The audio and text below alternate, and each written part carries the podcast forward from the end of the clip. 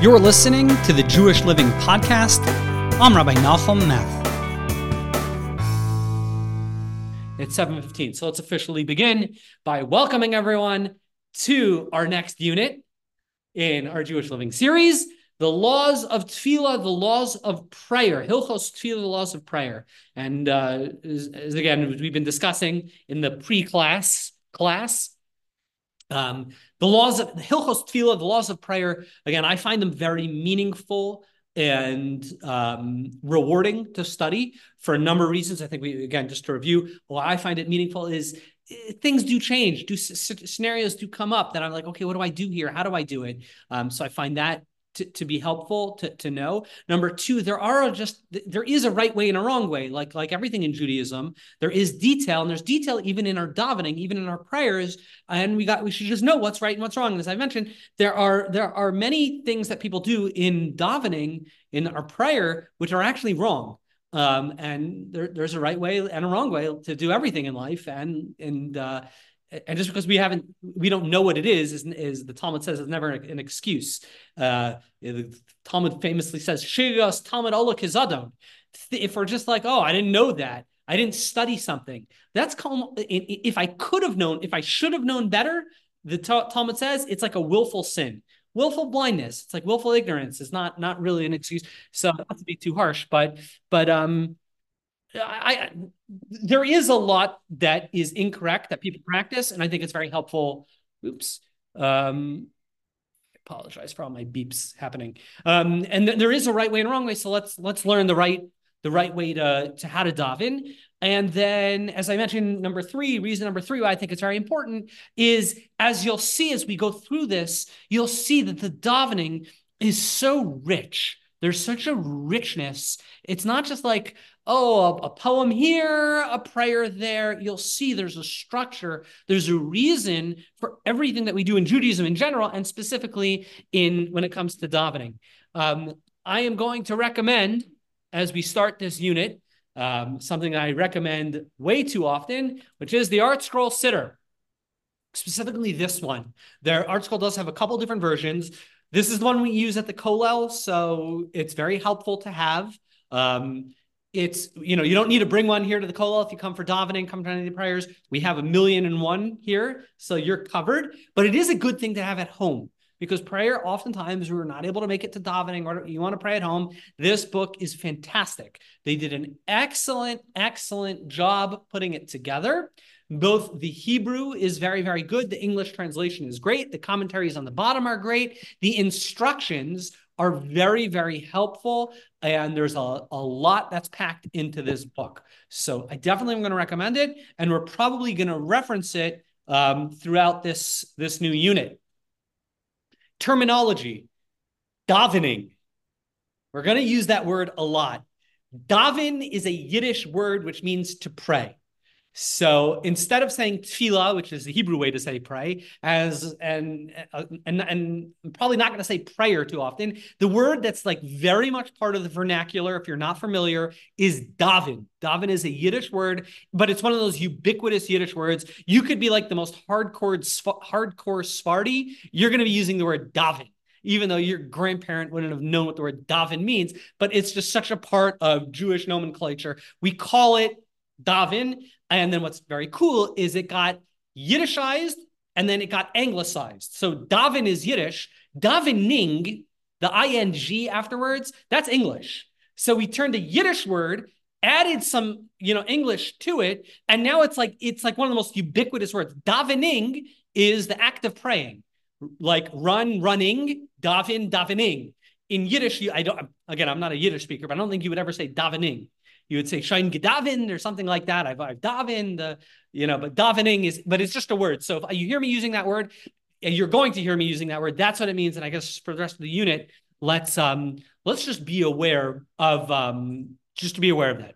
But I want to cover so far so good. Any thoughts, questions? Who wrote the Siddur? It's a great question. The answer that my very wise brother-in-law once shared with me is, who wrote the Siddur? The last guy who published it. So in this example, it would be ArtScroll. They wrote the Siddur. Now, what he meant by that is actually something very wise. So we're going to see not today, but in future classes, there are layers and layers on our davening. When we talk about davening, what do we even mean? We're going to get to that. That's what I mean. Like a lot of times davening is just prayer. We're going to see there are many, many layers. And throughout our davening, there could be multiple things happening. So a lot of it has been instituted throughout the generations, has been incorporated into the prayer book over the last many years. And you'll see that is part of almost like a historical richness is the beauty of the Siddur. Keeping on terminology, what does the word Siddur mean?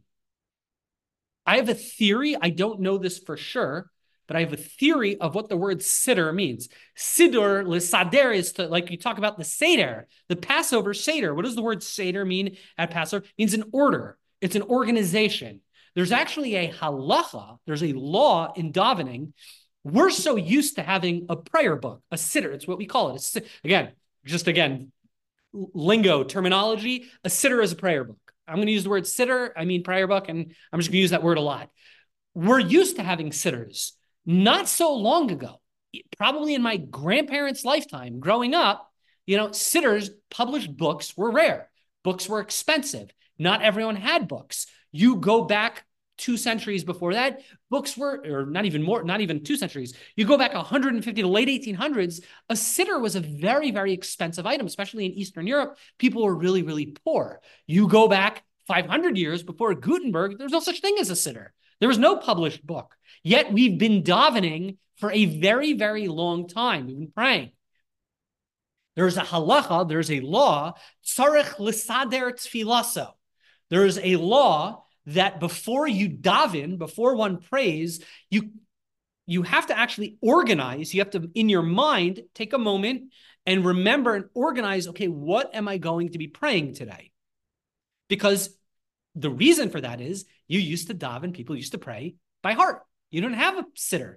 So you have to pray by heart. Well, a lot of times when you pray by heart, you can be like, okay, what do I say today? What? And you forget. So there's actually a siman, there's actually a code of, in the Jewish code of law, there's a halacha tzarech l'sader tefillah. So you have to organize your thoughts and just so the words that you're saying the right prayers. You have to actually stop and organize it.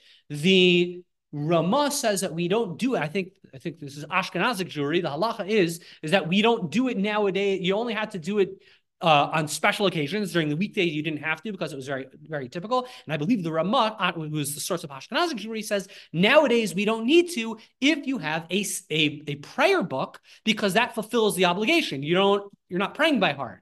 And I think that's where the term Siddur comes from. It's from this halacha, this law, tzarech l'sader tefillah. You have to make sure your prayer is organized. Well, here we've got it for you. It's printed, it's organized, and it's there for you.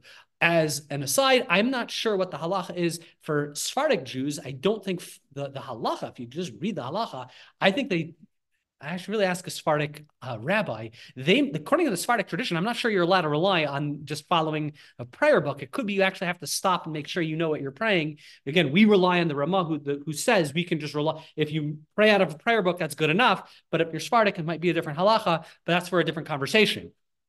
So we have our Siddurs, we've got davening, we've got all of our lingo. Let's get started. What I want to do, the way I'm sort of talking about keeping things organized, what I want to do today, and maybe for the next few classes, is sort of break things down by topic.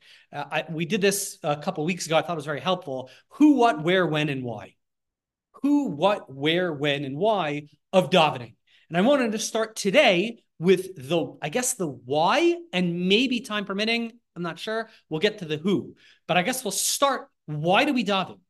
There are many layers to that question. Why? But why do we daven? Like, what's the source? I guess would be by why. Like, for what reason? Where is it coming from that we need to daven every day? So the truth of the matter is, and this is a very important just academic background. What we're going to see, it's going to come up every now and again. Rambam writes. He quotes a verse. If you have in the Shema, if you have an ArtScroll Siddur, you can take a look in the Shema. on page 92 in the Hebrew, if you have an ArtScroll Siddur with you, page 92 in the Hebrew, page 93 in English. Daniel, if you want one, there's a Siddur right here, or Debbie, if you want, there are Siddurs over here. You don't need to, but you can trust me that I'm reading it correctly. In the second paragraph of the Shema, on page 92 or 93, we write, and it will happen that if you listen to my commandments that I command you today, to serve God, and to serve him with all of your heart and with all your soul. What's going to happen if we serve God with all of our heart and all of our soul, and we do all the mitzvahs? The rains will come, the early and late rains. You'll gather in your crops, your grain, your wine, your oil, get all sorts of blessings. Terrific. That's the second chapter of the Shema, Schar v'onesh, reward and punishment. We do what's right, we avoid what's wrong, God will bless us. Terrific. Rambam, really based on the Talmud, asks a very pointed question. If you read the verse, it says, L'avdo b'chol levavchem. We serve God with all of our heart. Rama actually points out, it's really the Talmud points out, this phrase of serving God with your heart comes up several times in the scripture. And the Gemara asks, Ezeu avodah shebelev. How do you serve God with your heart? What does that mean, serving God with your heart? Have Omer, what this is a reference to, is Zet Tefillah. This is a reference to prayer. And the Rambam says this isn't just a nice idea.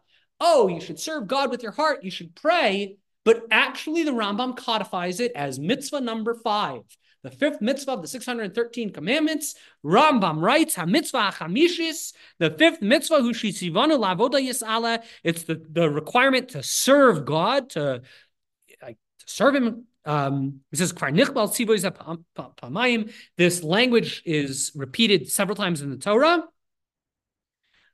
He says, Lashon Sifri quotes the Medrash, L'avdo zu tefillah. To serve God, at least in the reference in these verses, is a reference to prayer. Okay. Terrific. That's what Rambam says. And he says, we see from here, and the Rambam is very specific. You have a chiyuv, you have an obligation to pray. Rambam is going to codify it. You have a chiyuv, an obligation to pray every single day.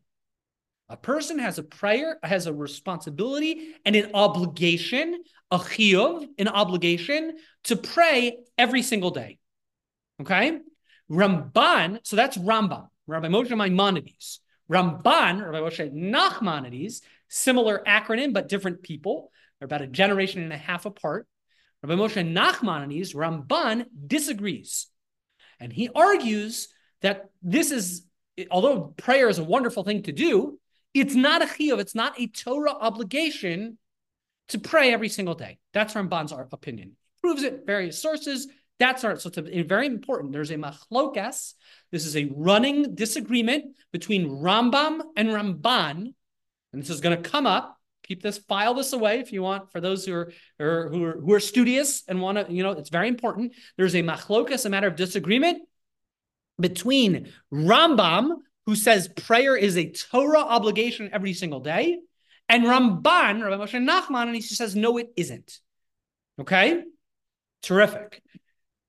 The Talmud tells us a very famous, oft-quoted passage in the Talmud. Talmud Tractate Brachos, Hilchos, Maseches Brachos, Tractate Brachos, 26b. The Talmud says like this. Itmar, it was taught over. Rabbi Yossi Rabbi Chanina Omer. The great Rabbi Yossi Rabbi Chanina, he said, Tfilos, the prayers, he's specifically referring to Shachris, Mincha, and Maariv. Again, terminology, make sure we're all on the same page. Shachris is the morning prayer. Mincha, we recite in the afternoon. Maariv is in the evening.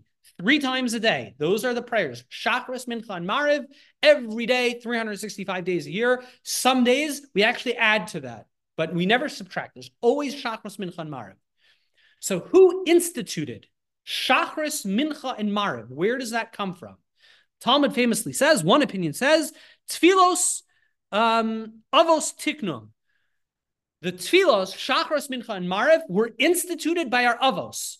Abraham, Isaac, and Jacob, Avraham, Yitzchak, and Yaakov, our forefathers. They were the ones who instituted Shachris, Mincha, and Maariv. Rabbi Yeshua ben Levi Omer, the great Rabbi Yeshua ben Levi, he says, no, I disagree. Tfilos kineged timidim tiknum. The tefillah, prayers, Shachris, Mincha, and Maariv, were actually instituted opposite or corresponding to the various sacrifices that were brought in the times of the temple. Okay? So you have a machlokas who instituted the prayers, Shachris, Mincha, and Maariv. One opinion is it was instituted by Avraham, Yitzchak, and Yaakov, Abraham, Isaac, and Jacob. The other opinion is no, it was instituted opposite, corresponding to the various sacrifices that were brought in the temple. Now, let's understand what's going on. The Talmud just continues. It brings verses. It says that Avraham, let's just read it a little further. It's helpful. The Gemara explains, Avram tikein tefillah shachris. Abraham, he was the one who institutes shachris, the morning prayer. Shnemer vayashkem Avram baboker. Avram got up in the morning. El hamakom asher amad sham, to the place that he stood there. And the Talmud says, ein amidah el tefillah. The language of standing is actually, in this context, a reference to prayer. Avram gets up in the morning to stand, and he stands means he prayed. So we see Avram instituted shachris. Yitzchak, Isaac, tikein tefillas mincha. He was one who institutes mincha. Shneimar, as the verse says, vayetze Yitzchak lasuach basada, that and Isaac goes out to speak in the field. Lifnos erev, in the afternoon. And the language of sicha, to speak, means to pray. So you see that Isaac goes out to pray in the afternoon. Yaakov tikein tefillas arvis, and Yaakov institutes Maariv. Shenemar vayivka b'makom, he approaches the place vayolin sham, and he encamped there. Vein pegia tefillah, and the language of pegia, he encountered there. That's a language of prayer as well. Very good. So we see Avram, Yitzchak, and Yaakov. They instituted Shachris, Mincha, and Maariv. The Talmud then says the other opinion was that the Shachris, Mincha, and Maariv were instituted corresponding to the sacrifices. I'm just going to go through and basically say like this. If you recall, during the times of the temple, times of the Beis HaMikdash, there were two tamidim, two sacrifices that were brought every day, aside from personal sacrifices, and aside for if it was a special occasion, like a holiday, where there were other services and sacrifices that took place. But on top of that, every single day, 365 days a year, there was always, and it was also not just it was always the first sacrifice that was brought was called to kind of open for business, was the Karban Tamid, was the daily sacrifice that was brought in the beginning. And then as well at the end, closing of business in the afternoon was also a Karban Tamid, a daily sacrifice. So there were two daily sacrifices, one in the morning, according to the second opinion of the Talmud. That's what Shachris corresponds to the tefillas, to the tamid, to the daily sacrifice. Mincha corresponded to the afternoon daily sacrifice. What was Maariv for 5 points? Anyone remember? What was Maariv? Because there was no sacrifice that was brought at night. So the Beis HaMikdash, the temple, was closed for business at night. What's Maariv all about? The answer is the one thing. The Maariv was, the temple, the Beis HaMikdash was kind of closed at night. One thing took place at night, is that the Imurim, there were certain parts of the sacrifices were burnt on the altar, and they were left to burn on the pyre on top of the altar. They would burn all night. That's called the Hakravas Imurim. They would bring the kind of the remnants of certain sacrifices. They were burnt at night. So opposite that particular service, that's why we daven Maariv. Now, what's going on over here in the Talmud? What's happening here in the Talmud is as follows. Again, Rambam tells us that it's a Torah obligation to pray every single day. That is what God said. That's according to the Rambam, at least. It's one of the 613 mitzvahs. You have to pray every single day. Now, how does one fulfill that obligation? Is it by, using the siddur? Absolutely not. You don't, or not necessarily. I mean, you can fulfill your obligation by praying out of the siddur, but any form of prayer, even if you don't follow formalized prayer, would suffice. According to Ramban, Rabbi Moshe Nachmanides, God never required prayer as one of the 613 mitzvahs, daily prayer. is not one of the 613 mitzvahs. Rather, it's rabbinic, meaning even Ramban, who says you don't have an obligation to pray every day from the Torah, he would tell you, however, the rabbis instituted praying every single day. Okay? Who were the ones who instituted that? Ramban will tell you it was either Avraham, Yitzchak, and Yaakov, or it was much later the Anshe Knesset HaGedola, the men of the Great Assembly, who established it corresponding to the various sacrifices.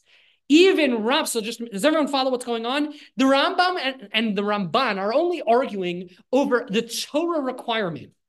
Rambam says there's a Torah requirement to pray something every single day, and Ramban says, no, there isn't. Everyone agrees that rabbinically there is an institution to pray every single day. Okay? That is certainly, according to all opinions in all places, the obligation of praying every single day is a rabbinic institution, is a rabbinic institution. Shachris, Mincha, and Maariv, the fact that we daven 3 times a day is certainly a rabbinic institution. According to the Rambam, you do have an obligation of praying every day, but you could just do that whenever, however. The fact that we have a specific time, that it's the morning, afternoon, and the evening, that's, and those are obligatory, that was a rabbinic institution. Everyone with me so far? Thoughts, questions? Now, according to all opinions as well, even according to the opinion that says Abraham, Yitzchak, and Yaakov, Abraham, Isaac, and Jacob, they were the ones who instituted it, it doesn't mean they were the ones who composed it. Okay? They certainly did not compose, I think is my understanding, they were not the ones who composed the text of the language of the prayers that we have today. They just instituted one should pray in the morning, one should pray in the afternoon, and one should pray in the evening. But the prayers, the text of the prayers, at least the Shmona Esrei, the major parts of the davening, that was, according to all opinions, was composed by the Anshe Knesset HaGedola, the men of the Great Assembly. If you recall, in our last unit, we talked about almost any time you bump into Judaism, in any part of the Jewish liturgy or anything in Judaism, a bracha, Baruch Atah Hashem. So the last unit, we were talking about that, those prayers that we recite over food. But anytime you bump into Baruch Atah Hashem, sometimes as part of our davening, our daily prayer, the language, that text, was composed by the Anshe Knesset HaGedola, the men of the Great Assembly. Again, who were these people? These are 120 of the great giants and luminaries of Judaism right at the beginning of the Second Temple era.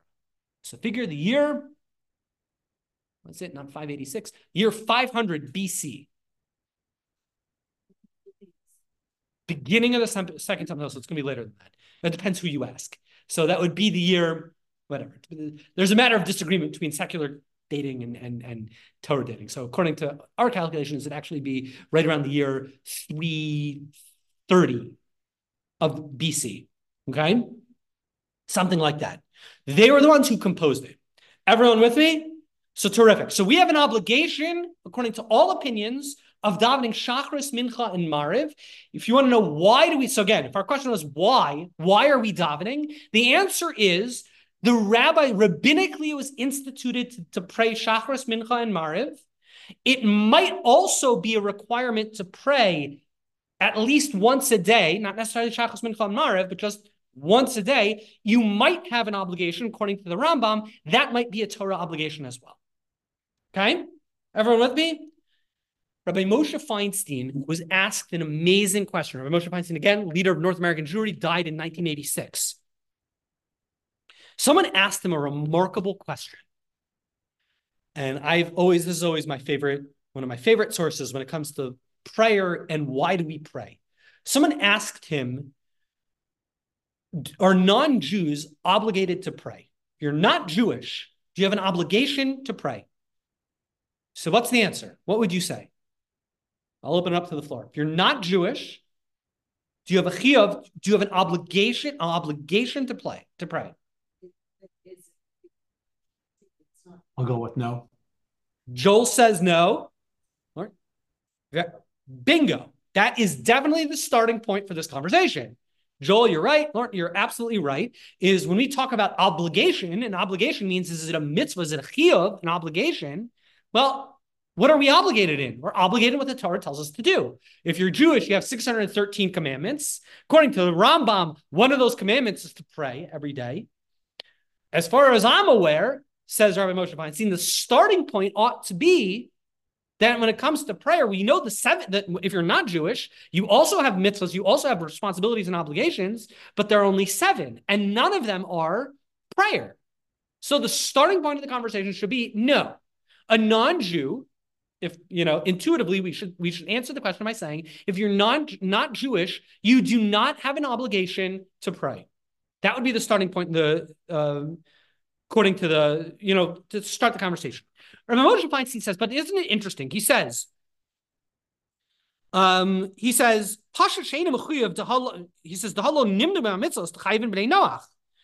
the starting point is it's not in the seven Noahide laws.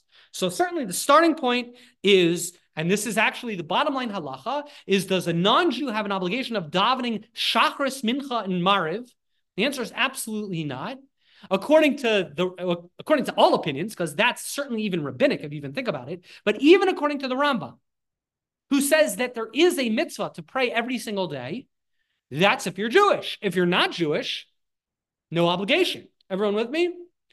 But says Rabbi Moshe Feinstein, not so fast.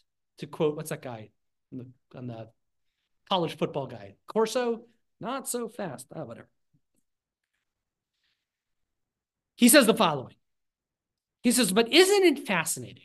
He says, we find in Isaiah, in Yeshaya, we actually read this on every public fast day. He says, Ki beisi beis tefillah yikarei l'chol ha'amim.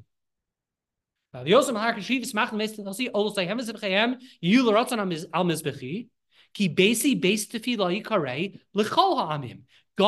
in a reference to the Beis HaMikdash, talks about bringing the sacrifices and services in the Beis HaMikdash. Ki beisi beis tefillah, for my house is a house of prayer, l'chol ha'amim, to all the nations. What do you mean? What do you mean? L'chol ha'amim means even non-Jews. But what do you mean? What do you mean? Why is it a house of prayer for all nations? Non-Jews are not obligated to pray, right? So how do we understand this verse? He says, the starting point to answer that, he could say, look, they might not be obligated to pray, but if they want to, it's a great idea. And that's why the verse says, my house is a house of prayer for all nations. A non-Jew might not be obligated to pray, but if he wants to pray, it's certainly a mitzvah, it's certainly a beautiful thing to do, but it's not obligatory. That's what that's his first thing that he says. And he says, even according to the Rambam, okay, we'll leave that out. Okay. Everyone with me? Good? Thoughts, questions? He then says, but I want to take it one step further. He says something that is so, I think it's so fundamental. He says, it appears to me, says Rabbi Feinstein, do rak l'kavua chiyav l'spalel avkash in l'tzarach miyuchad l'vakesh is a davar. This whole conversation, everything we've been talking about until now, Ramban, you have an obligation to daven every day or not, Shachris, Mincha, and Maariv. That is a discussion of daily prayer, meaning it's a regular Monday, nothing happening out of the ordinary. Do you have an obligation to pray? There's nothing on your mind. It's just a regular day, ordinary day. Rambam will tell you you have an obligation, a Torah obligation to pray.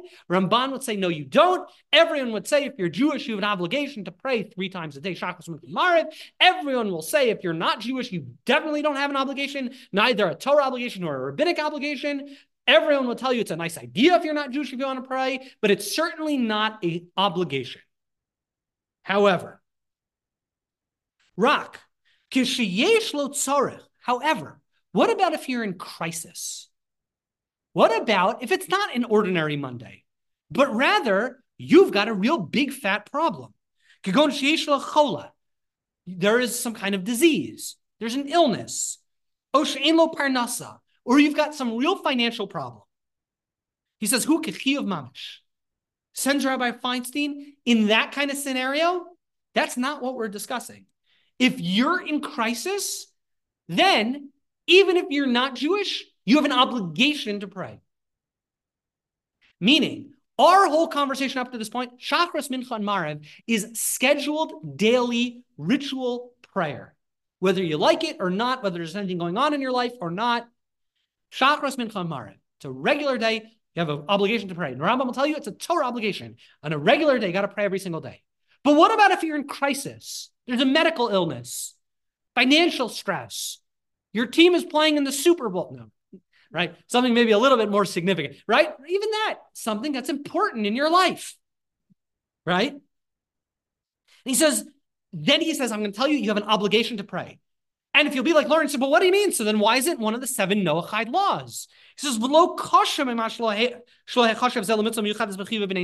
it's not a problem. Yes, there are only seven Noahide laws. And one of them is not, if you're in crisis, pray. He says, you know why? He says, the whole foundation of our belief in God is when we say, do you believe in God? What does that mean? It means I believe the only person who can cure me or a loved one is God. The only one who can provide for me parnasa, my financial, my sustenance. If I'm in crisis, the only one who can get me out is God. That's what it means to believe in God. If you don't trust that God can get you out of a jam, and you don't pray to God when you're in a crisis, it's like, that's like tantamount to saying, I don't believe in God. I believe, if I'm in crisis, and what do? I don't pray to God. I'm going to go do something else. That means that's symptomatic. That's indicative that I don't really believe in God. Think about it. If you are in a tough spot, you have a disease, and there's a doctor in town who can cure you, what do? You go to that doctor. Well, if we believe, and that is the appropriate thing to do, we believe that if you're in crisis, we're in trouble, the only one who can help me is God. That's the most fundamental thing in the world. The emunah b'Hashem Yisparach and our belief, our trust in God. You're right. Our belief in God. That's not one of the seven Noahide laws. He says, of course, it precedes, basically Rabbi Feinstein argues, belief in God, that God is the one who controls everything, that precedes the seven Noahide laws. Let's say you're non-Jewish and you observe all seven Noahide laws, but you don't believe in God. So it's all worthless. It doesn't count. He says, if you do it because you think it's a great idea, I'll be kind to animals, I'm not going to steal, I'm not going to kill, I'm not going to commit adultery, because not that I believe in God, but I think these are nice things. That's worthless. I mean, I guess it's helpful. It's a nice thing. You're a good person, I guess. But that's not, you haven't fulfilled the mitzvah. The mitzvah is I'm doing these things because ultimately, fundamentally, I believe God said so. He says,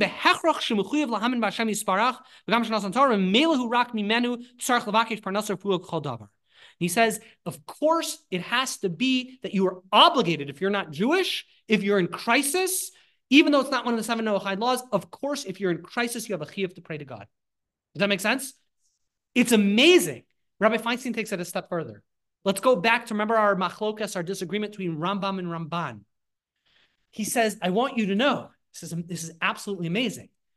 Rambam and Ramban are arguing about, do you have a responsibility from the Torah to pray every single day? Remember we said, Rambam says, yes, you do. Ramban says, no, you don't. Everyone says, rabbinically, you got to pray Shachris, Mincha, and Maariv. Fine.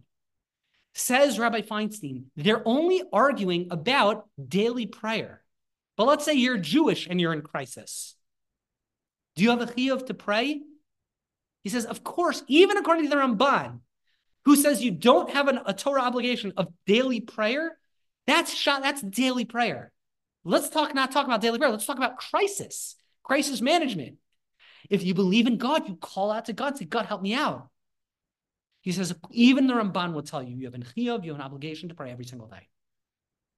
No, I'm sorry, not every single day, when you're in crisis. Daily prayer, different story. Rabbinic, Shachris, Mincha, Maariv, Ramban. But in crisis, you've got parnasa problems, financial problems, you've got an illness, you've got a relationship problem, you've got whatever problem you've got. If you're really feeling, I am in a jam, I am trapped, I'm stuck, you have a chiyuv, you have an obligation to pray according to all opinions. I want to build on this one step. We're going to be spending a lot of time, not too much time, but moving forward in subsequent classes, we're going to talk about the rules of prayer, and we're going to talk about formalized prayer, and we're going to talk about the Shmona Esrei is certainly one of the most significant parts of davening, the Amidah. And you'll note there isn't a ton of room for flexibility. It's composed by the Anshe Knesset Gedola. It's pre-written. It's and yeah, there are certain places where insert your prayer here. But something that I get all the time, people ask me, they say, Rabbi, like just reading some prayer that some dead guy wrote 2,000 years ago, I don't find it particularly inspiring, right? I get that question all the time. So I say a couple things. First of all, number one is recognize this wasn't just composed by a bunch of people 2,000 years ago. These are the Anshe Knesset Gedola, these are the men of the Great Assembly. These were Nevi'im, these were prophets. So the language that they used is very precise. It's like almost like saying, I don't really like looking at a computer program. Like, I don't really like it. I'm going to change that dot and turn it into a comma, right? That's going to blow up the computer program, right? Even though you don't necessarily appreciate all the nuance of computer language, there is something very specific about that language. Be very careful, messing with computer language.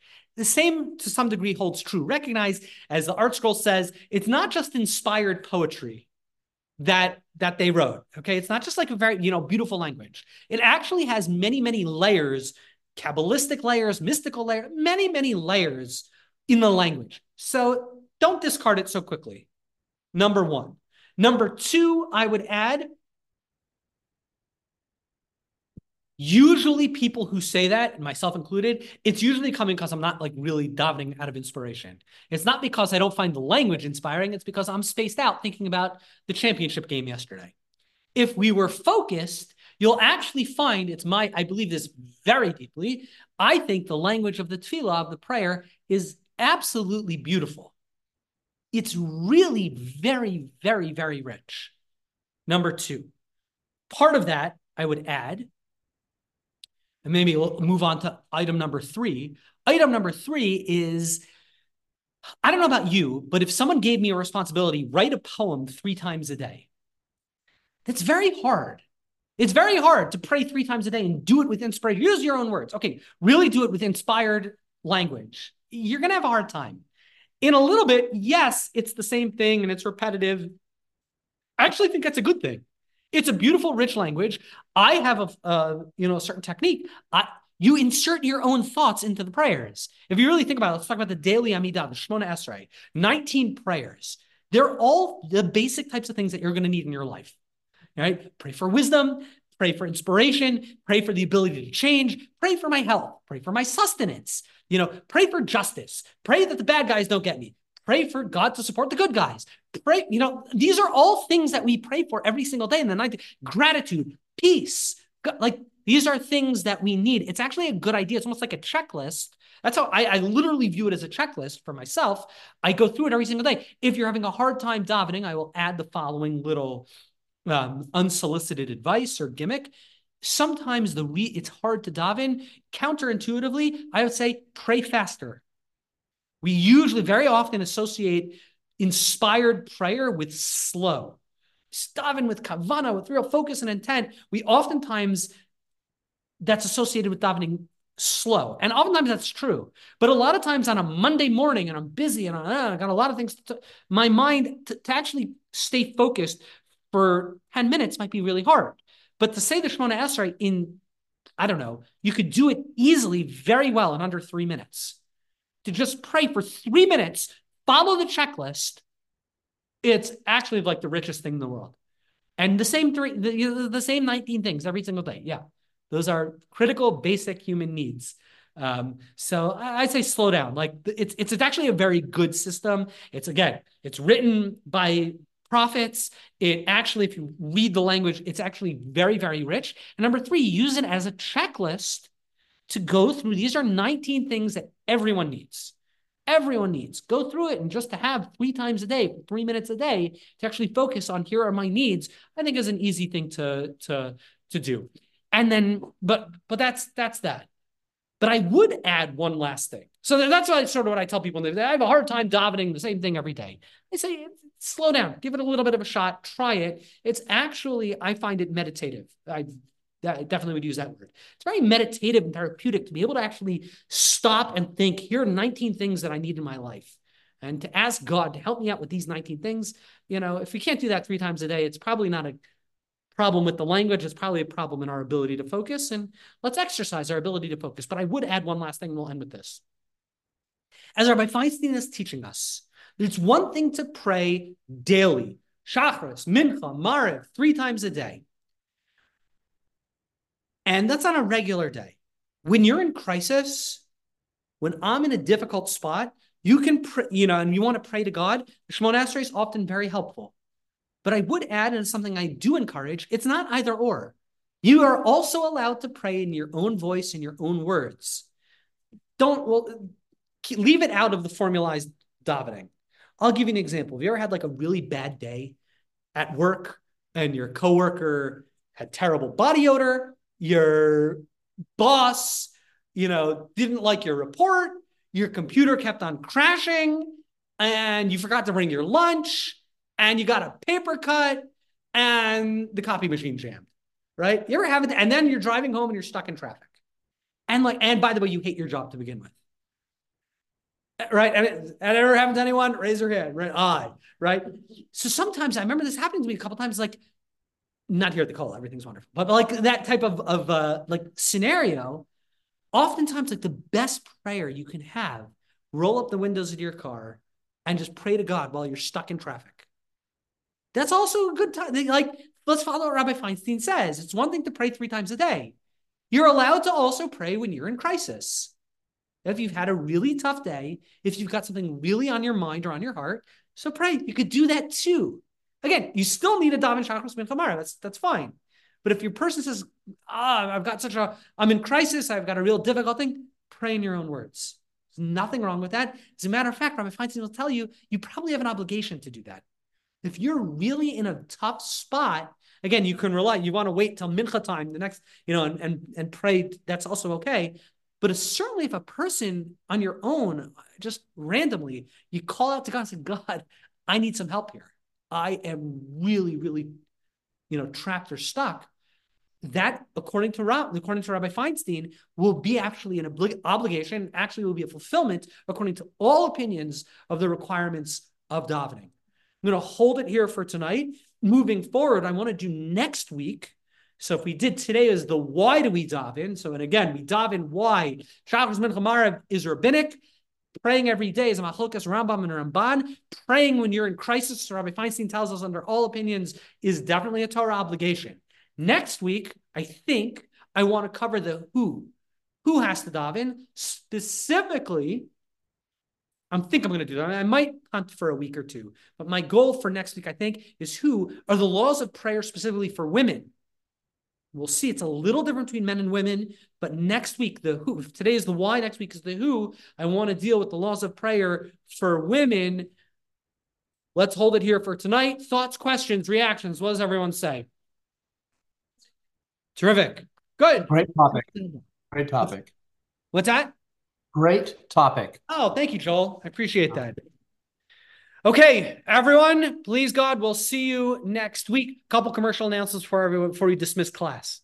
This Shabbos, we have a scholar in residence here at the Kollel. Rabbi Becher will be coming. That'll be fantastic. So he'll be around throughout all the Shabbos. Sunday morning, we've got a special brunch and learn.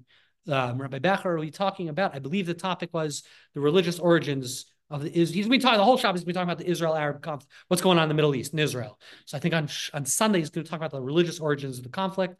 But he's amazing. He's a scholar. He's brilliant. Everyone's certainly invited and encouraged to participate. Will there be a dial-in number for that?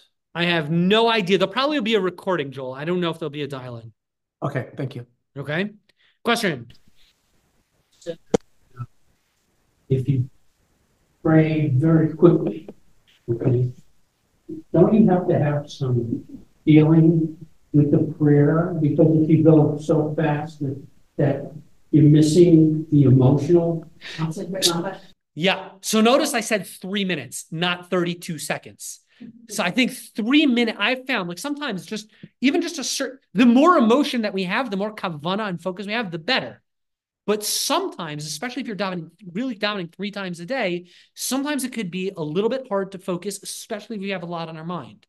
So then I suggest, again, if My real suggestion, do whatever will work for you. I'm just sort of highlighting. I know for me sometimes I find my mind just going in a lot of places and distracted.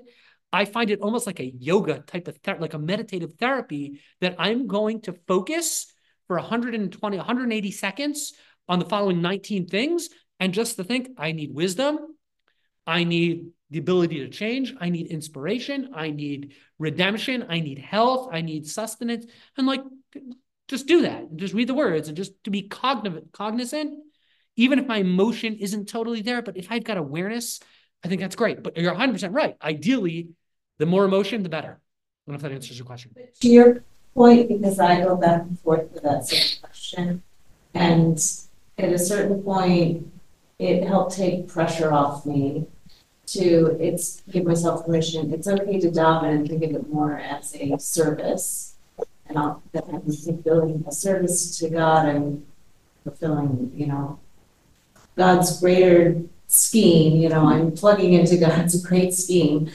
and it's okay if I don't feel particularly inspired at this moment, because otherwise it was just too much pressure. Yeah. Totally. I actually really appreciate that a lot.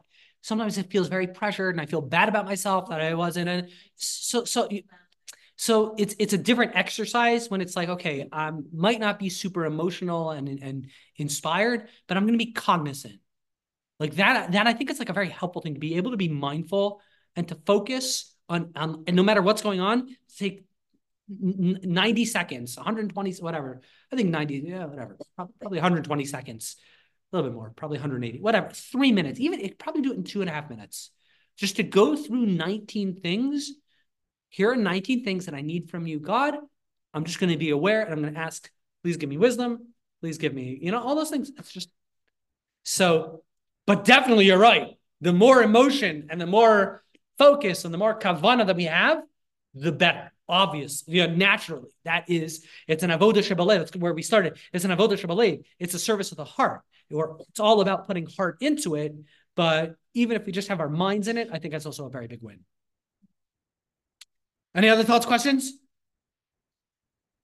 Three prayers times. Prayers the same. So we're going to see. So we're going to talk about today we talked about the why, we'll talk about the who, and then when we eventually probably going to, I don't know what order we're going to do, we're going to get to the what. Now that's going to be the biggest part of the conversation, where the most halacha is going to come, the most law is what do we daven? What is the structure of the davening? The short answer is the Shmona Esrei, the Amidah is the same, and that really is, and we're going to talk about the structure of the Siddur. We tend to look at the Siddur starting from page 1, or in the ArtScroll page 2, and go to page 150. It's actually not that, and that's obviously how we do it. We go chronological, start in the beginning, go to the end.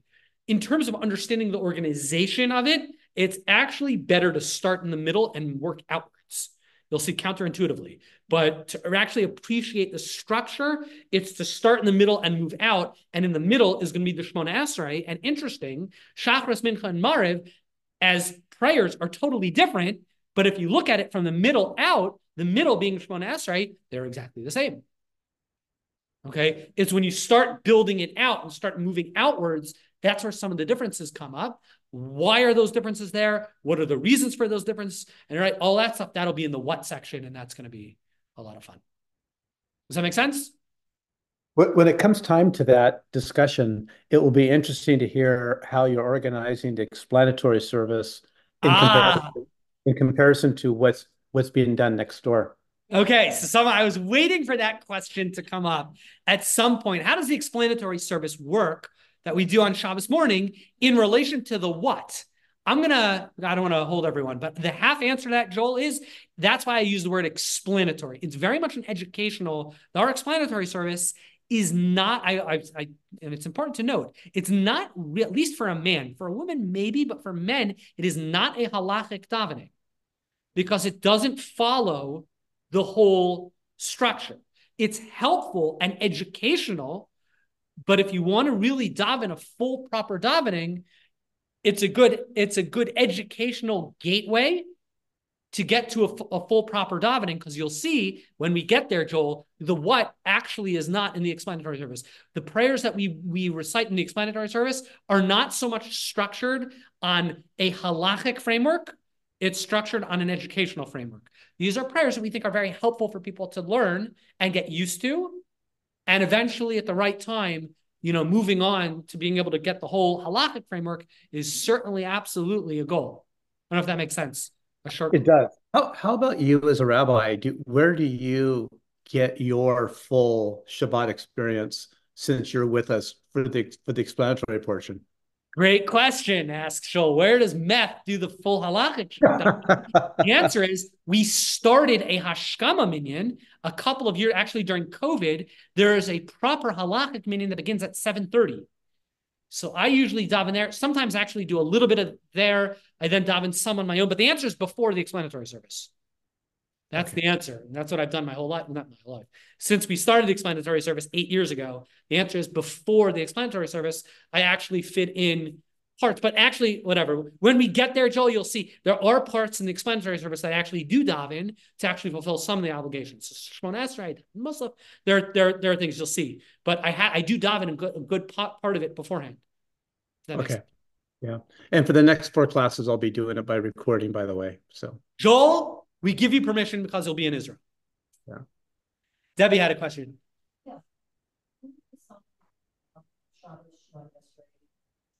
Yeah. Terrific. So let's wait till we get to the what, because when we get to the what, we're going to talk about the weekday davening, but then there's, of course, naturally, there's going to be special occasions, Shabbos, holidays, Rosh Hashanah, Yom Kippur, which we really should have a whole class on the davening Rosh Hashanah Yom Kippur, right? It's one thing people figure out. Finally, after a couple of years, you figure out, you get used to a Shabbos davening or a weekday davening. It could be decades before a person actually understands what's going on. Rosh Hashanah Yom Kippur, even the most, you were Orthodox from the day you were born. People walk in on Rosh Hashanah Yom Kippur, they're like, what? Like, stand up, I sit down. I open the ark, we close the ark.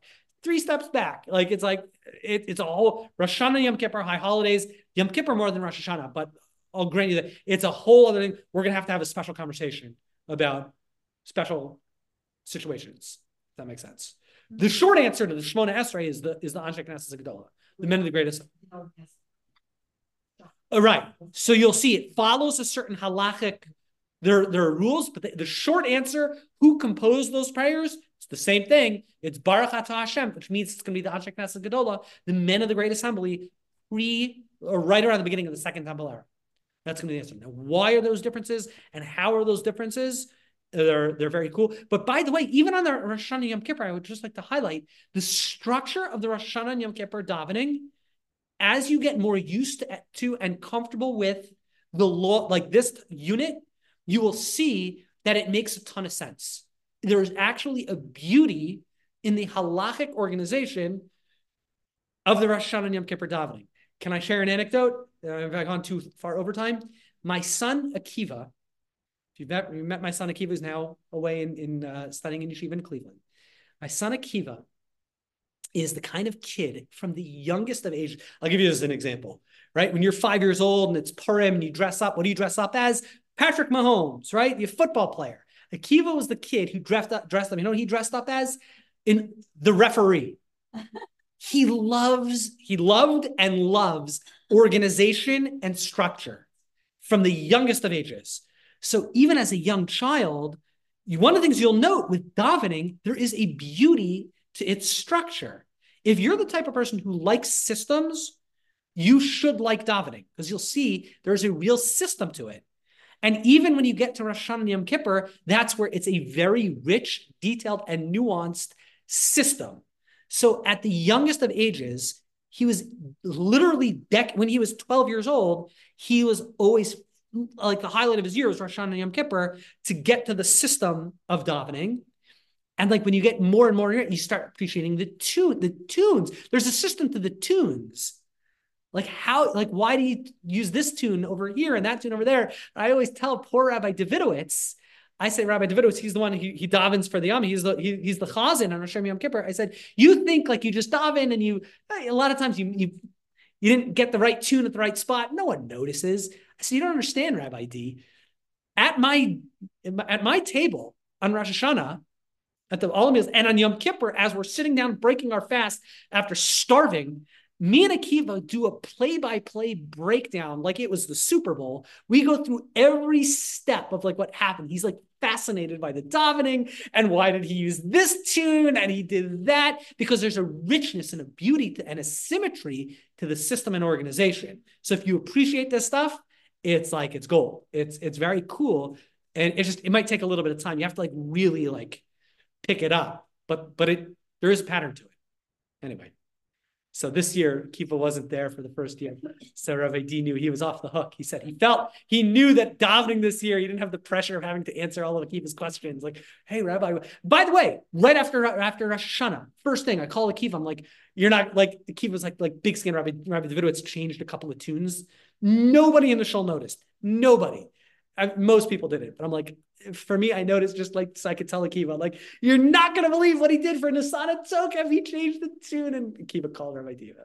But anyway, there is a system and a beauty even to that part of the davening as well. You've been listening to the Jewish Living Podcast with Rabbi Nahal Math. Please do us a favor and like and share this podcast, ask a question, or leave a comment.